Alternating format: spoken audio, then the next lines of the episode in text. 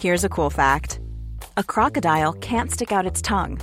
Another cool fact you can get short term health insurance for a month or just under a year in some states. United Healthcare short term insurance plans are designed for people who are between jobs, coming off their parents' plan, or turning a side hustle into a full time gig. Underwritten by Golden Rule Insurance Company, they offer flexible, budget friendly coverage with access to a nationwide network of doctors and hospitals. Get more cool facts about United Healthcare short term plans at uh1.com. Burrow's furniture is built for the way you live. From ensuring easy assembly and disassembly to honoring highly requested new colors for their award winning seating, they always have their customers in mind. Their modular seating is made out of durable materials to last and grow with you. And with Burrow, you always get fast, free shipping. Get up to 60% off during Burrow's Memorial Day sale at burrow.com slash ACAST. That's burrow.com slash ACAST. burrow.com slash ACAST. This is Internet Marketing.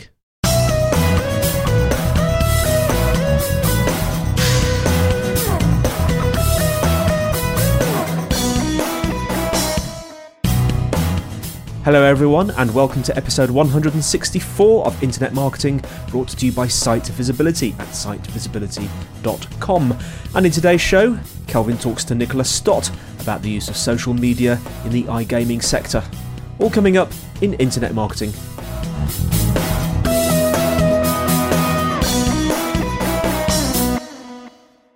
So, coming up in a couple of weeks, myself and Nichola Stott are talking at an event in Dublin, the iGaming Super Show. Um, I'll share a few more details about that event if you want to come along to it um, in the show notes, and we'll talk about that after we talk. But me and Nichola are talking on a panel about kind of social media and how that kind of interacts specifically with the iGaming sector, so kind of betting and gambling and that type of thing. But I think, um, you know, kind of a lot of the challenges that that industry is facing is kind of quite uh, relevant and applicable to um, the the world of digital marketing as a whole. Nichola, in terms of kind of social media, um, what do you see as being the you know, the, it, it's such a big topic. It's such a wide area to potentially go into, and a lot of people are aware that they ought to be thinking about it, or perhaps take, have taken some tentative steps themselves, but perhaps don't have a, a full blown strategy. They've kind of just been getting on with it. What do you think is kind of the best place they should be starting to think about social media in terms of taking it a little bit more of a mature approach to social media than perhaps they might have had in the past? Um, it depends on who we're talking to in this particular sector. Um, there are a number of different groups that would be producing content and producing games um, and gaming resources. Yeah. So, if we're talking about the business to business community, that's a very different um, instruction Mhm. than opposed to the gaming operators or the online gambling sites Mm. where a potential customer could choose to go and play bingo or Mm. play poker or whatever it might be.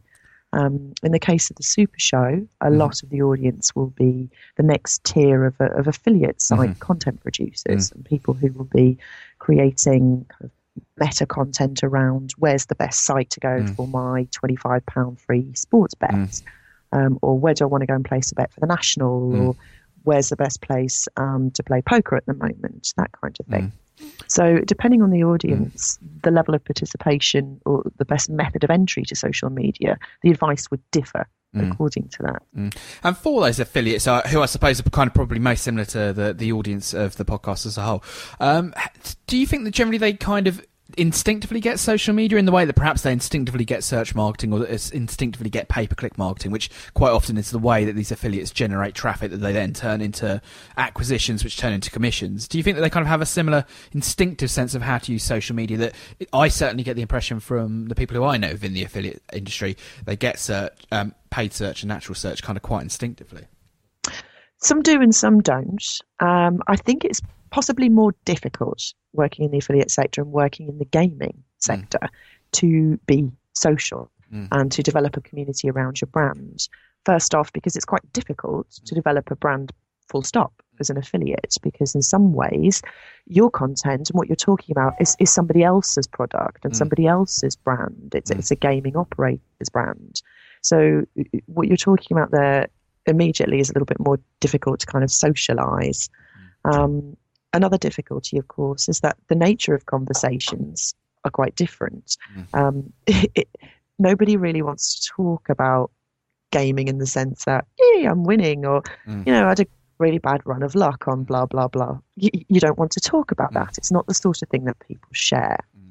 Um, so the challenge for affiliates is to establish a kind of lateral method of thinking and think, okay, so perhaps I can't talk about the direct um, product or product relationship that mm. my site facilitates. Mm. But what I can do is I can say, okay, my site's tone of voice is insouciant, we're mm. irreverent, we're, we're, we're targeting this particular audience. We're targeting, I'll just pick a demographic, we're targeting young males between the age of 25 and 40. They're generally single, they're generally earning X, Y, they behave in this way. They might like football, they might like sports, they might like these particular bands, this type of music, these types of clothes. So it's more about creating a personality and an hmm. identity uh, in a hmm. kind of lateral way hmm. rather than talking directly about the product. It's more of an indirect relationship. And I mean, I suppose the prime example of this is the Betfair poker account, isn't it? The Betfair Twitter poker account, which I think is kind of used by a lot of people as an example of a kind of perhaps a slightly obtuse or left left field approach to kind of social media marketing for, um, uh, you know, a kind of gaming company. Do you think that they're a good example in terms of, say, for people who might not be aware of them? I, I don't know what's the best way to describe it. Really, it's kind of a, a somewhat irreverent. Um, there's def- it's it's written by comedy writers, isn't it, as opposed to kind of perhaps marketers, and it, it's it takes that approach that it doesn't really talk about poker particularly that much, does it? Really? Exactly right. So it's you know the the art of marketing without market. It's attraction marketing in a way, isn't it? It's creating a brand, an identity, and a personality without even needing to directly talk about the product itself. It's saying we're ironic, we've got a sense of humor, we're a bit left field, we're cool. Come and play with us.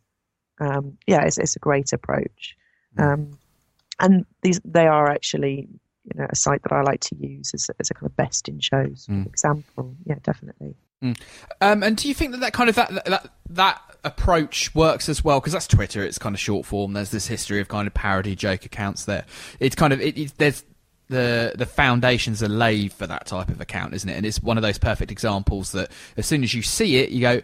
Oh, I wish I'd thought of that. It kind of you could see where the thinking process came from, and kind of that's part of why it's so successful. And I, I've not tended to see that similar kind of creativity on kind of some of the other social networks, as it were. So particularly, I suppose Facebook being the, the kind of prime example there in terms of is there any kind of affiliates or um, you know gaming sector examples in the kind of um, you know Facebook you know playground that you think um, handle it particularly well from that side of things. I know that we kind of work. It's not the gaming sector, but a, a client of ours, Top Cashback, they they can work quite well. But that's because there's a kind of um, community spirit there behind it as well. That because feel they're one group of people who are benefiting from being part of this community. You know, it kind of it, it fits well with Facebook there. But have you kind of seen many examples that that work well on Facebook rather than Twitter for um, gaming companies?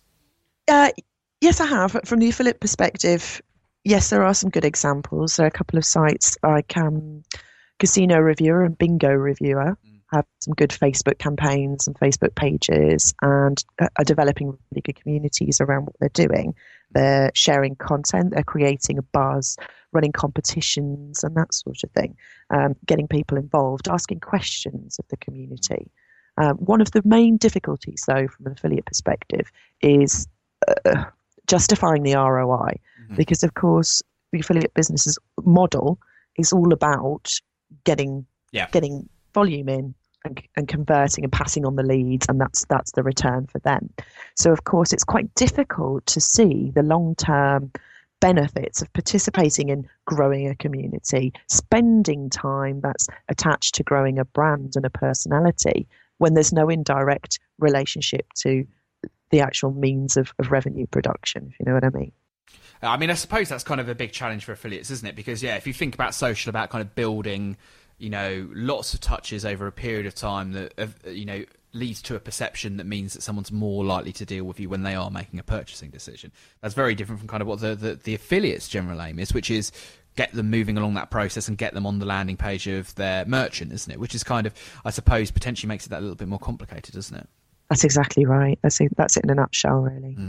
Uh, but I suppose equally the fact that potentially if we're seeing that people who are kind of so aware of the ROI and that's how they live and that's how they die, um, if they're kind of reticent or holding back or have tried and not been successful on a particular campaign, potentially that's something that people who are perhaps not as focused on the ROI ought to be thinking about as well. That if if it doesn't make sense for these people who kind of um, instinctively get you know, I spent X, I got Y in return, and if um, X is more than Y, we've got a big issue, and are perhaps more aware of that than any other type of marketer out there. That maybe that's a lesson that the rest of us maybe ought to be learning from. That maybe we have got a bit carried away with the hype of these things rather than uh, perhaps the the real kind of nitty gritty commercial performance of um, of social media. Yeah, well, I think there's two sides to that particular story, and yes, absolutely, there's the danger of falling for every kind of you know, new social site that comes out thinking, okay, I need a Pinterest strategy, I need a part, you know, whatever it is, just because it's there and because there's a buzz about it. Each platform is not right for each and every business. And I think when it comes to understanding why the hell am I participating in social media, that's something that does need a really sensible strategy behind it. It does need some analysis of each platform, the capabilities of the reach, um, the audience demographics, the capability of the technology and functionality behind that platform, and then some kind of ruthlessness behind, you know, where am I spending my time and why am I spending my time there? And no, I don't need to be on LinkedIn or I don't need to be on Pinterest when I'm dealing with poker and it's a predominantly female demographic. Oh, but bingo, for example, Pinterest might be a great place. So it's it's using a more intelligent and ruthless approach and not just joining in because I think I should. Um, secondly, though, I think that there's also something to be said for the the knock-on um, benefits and values of participating in social media mm-hmm. that aren't quite so directly related to immediate return on investment, and that's a kind of more deferred gratification um, benefits of participating just on the web in general. Um, which does, of course, impact your search and your presence and your brand authority and your ability to be recognized as an entity and all of that lovely stuff. And I mean, I think there's it's kind of, but there's also a flip side to that as well, isn't there? That I think you're completely right, and I think everyone who's kind of um, considering investing time in a marketing channel or a social media channel that they want, they need to kind of make a decision. How many of my customers are already there? Is there the, the, the business case to justify that? But then you hear kind of these opposite examples.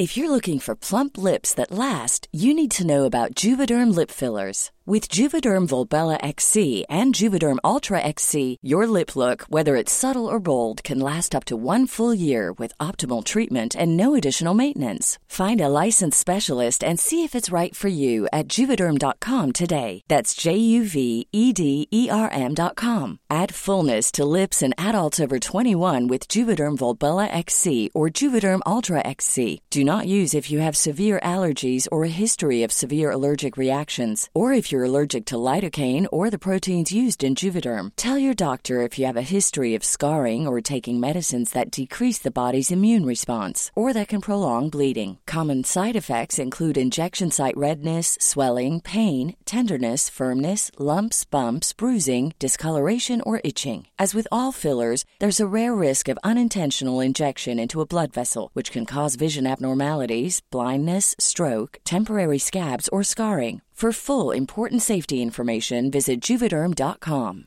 Hey, I'm Ryan Reynolds. At Mint Mobile, we like to do the opposite of what Big Wireless does. They charge you a lot, we charge you a little. So naturally, when they announced they'd be raising their prices due to inflation, we decided to deflate our prices due to not hating you. That's right. We're cutting the price of Mint Unlimited from $30 a month to just $15 a month. Give it a try at mintmobile.com slash switch. $45 upfront for three months plus taxes and fees. Promote for new customers for limited time. Unlimited more than 40 gigabytes per month. Slows. Full terms at mintmobile.com. Everyone knows therapy is great for solving problems, but getting therapy has its own problems too, like finding the right therapist, fitting into their schedule, and of course, the cost. Well, BetterHelp can solve those problems. It's totally online and built around your schedule. It's surprisingly affordable too. Connect with a credentialed therapist by phone, video, or online chat, all from the comfort of your home. Visit betterhelp.com to learn more and save 10% on your first month. That's BetterHelp, H E L P.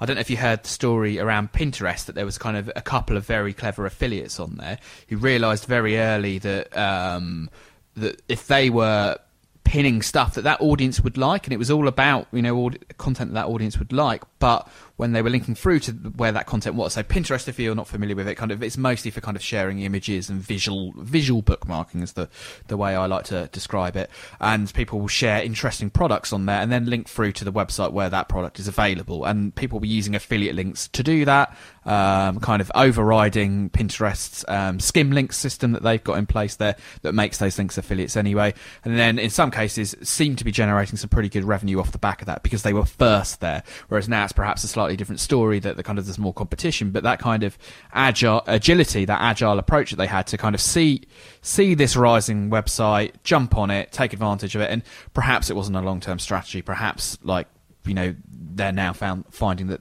they're struggling to make money in that way. But for the affiliates in question, that was a good opportunity that they took advantage of because they were confident to make that decision quickly. Mm-hmm. Yes, well, I think that's always going to be true, and in some ways, that's a good thing about the nature of the affiliate model. Um, affiliate businesses tend to be quite nimble. They tend to be quite efficient. They tend to be able to react very quickly. There's no huge chains of command and you know internal procedures and hoops to jump through. And um, the affiliate is generally really well placed to. I don't want to say exploit, but perhaps capitalize mm. on early opportunities and see that chink in the armor and see that opportunity and um, you know work with it. They can be much more creative at times than a more traditional organization. And one question I'm certain that we'll get, um, Nichola, at um, the iGaming Super Show is um, around social signals for search um, and the kind of the growing perception that they are influencing search results to some extent, that they will influence search results to some extent, the proclamations of some within the community that um, link building is dead, and you know you, we ought to be spending all of our time from an SEO perspective on trying to generate positive social signals. What's kind of your perception of where we are? Um, on social influencing search at the moment, uh, and where it'll probably be at, it's sort of like this time next year, and kind of potentially some of the changes in approaches that our, the listeners might need to take as a consequence of that. Mm-hmm. To some extent, I'd say we pretty much are already there. Um, since the advent of Google's search ranking has been a link based algorithm, and every other search engine since for years and years and years has used this as the primary basis. Mm. We're it's unlikely we're ever going to get beyond that. But I think when we talk about a lot of social signals, a lot of what we're talking about are still, in a way, links. It's just different types of attributes that are mm. used to kind of describe the nature of the two linking mm. pages. So instead of having document A linking to document B and passing on uh, potentially the flow of authority from page A to page B, we might also be saying something else to the search engines. We might be saying that um, page A is about you, Kelvin, mm. and page B is about me, mm. and the link between the two of us is marked up with an attribute mm. called rel equals contact. Mm. Um, so that would then describe the relationship between you and I mm. that we are known. Mm. So, from a social perspective, sites like Quora, Twitter, LinkedIn, all these other sites that aren't, say, the world, wall garden that Facebook is, use such attributes and give a picture of connectivity to search engines. Why is that a good thing? Because that means we're all playing in the same paddling pool. It's sending all of these nice signals of, of existence, of 360 degree level existence, mm. that we're not just playing one game in order to gain the link based elements of the mm. algorithm, that we're actually present and contributing to the entire web. Now, that's a really high level overview. Mm. And uh, at, the, at the micro level, there is much more going on than that. Mm. And I think much more to see. But by next, to answer the second part of your question, mm.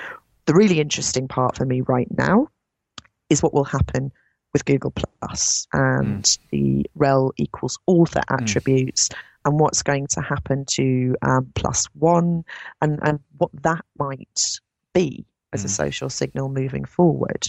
I think that's a really exciting thing to watch right now. A lot of that remains to be seen because mm. we're still waiting for things like Search Plus Your World to be rolled out outside mm. of the US. Um, and also critical mass in terms of adoption for mm. Google Plus. Who mm. knows what that would look like? Mm. Um, but for me, that's that's the space to watch and mm. to keep testing around to look at the relationship between those signals. The fact that it's in Webmaster Tools at the moment says something. Um, as yet, I've not seen no tangible data to look at any relationship between Yeah. um, rank and authority.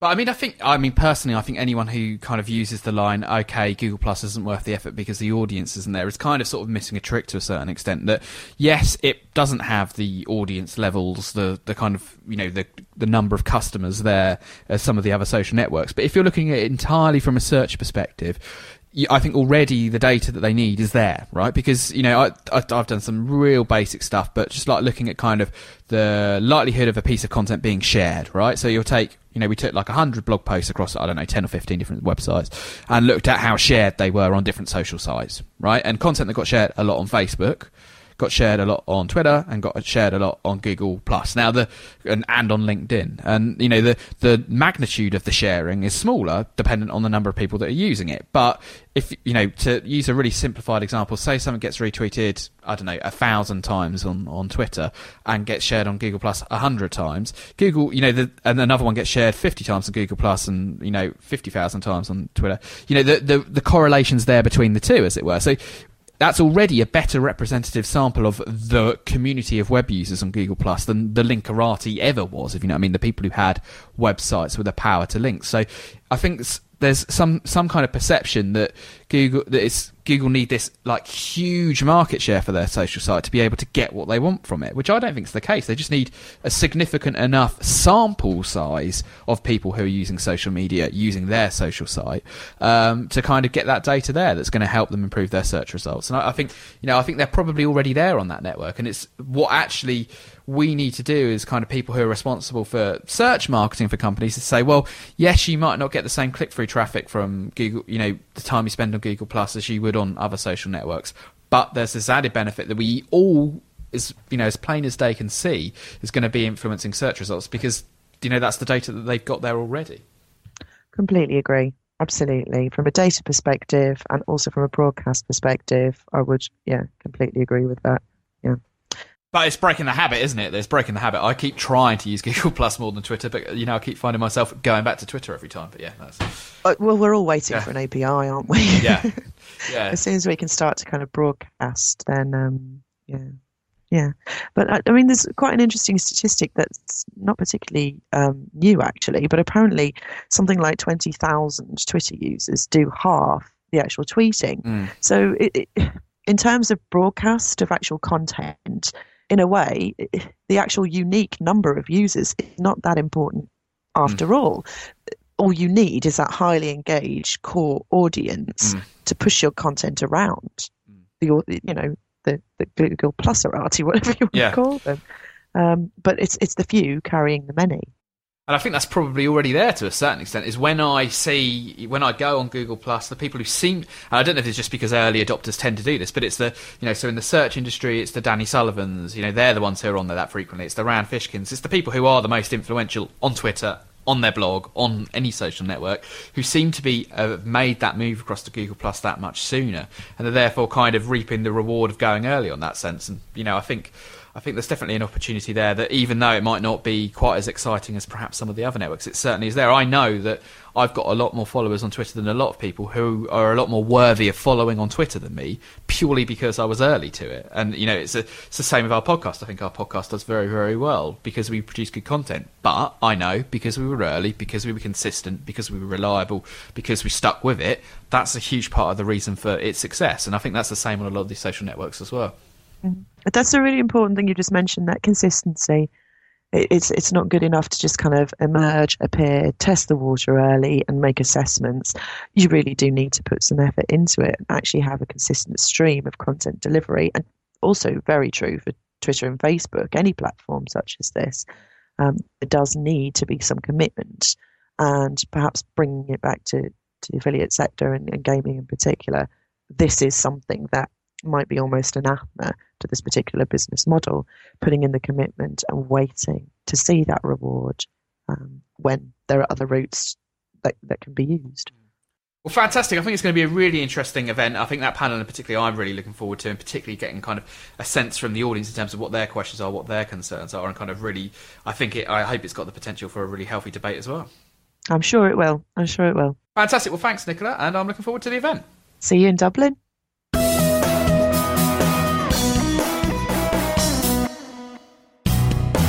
Well, that's it for today. Thank you so much for listening. You can find us on the internet at www.internetmarketingpodcast.org, where you'll find show notes, links, and instructions on how to subscribe. We would absolutely love to get feedback, comments, and questions from you. If you want to send an email, send it to kelvin.newman at sitevisibility.com. Also, feel free to comment on the website, and if you'd like to use our voice line number, if you're outside of the UK, it's plus 44 1273 256 150. If you're inside the UK, it's 01273 256 150. And you can leave a voice comment or question and we'll play it on the show. Also, we would absolutely be delighted if you would give us a, a rating on iTunes itself. Well, that's it for now. Andy White signing off until next week on Internet Marketing.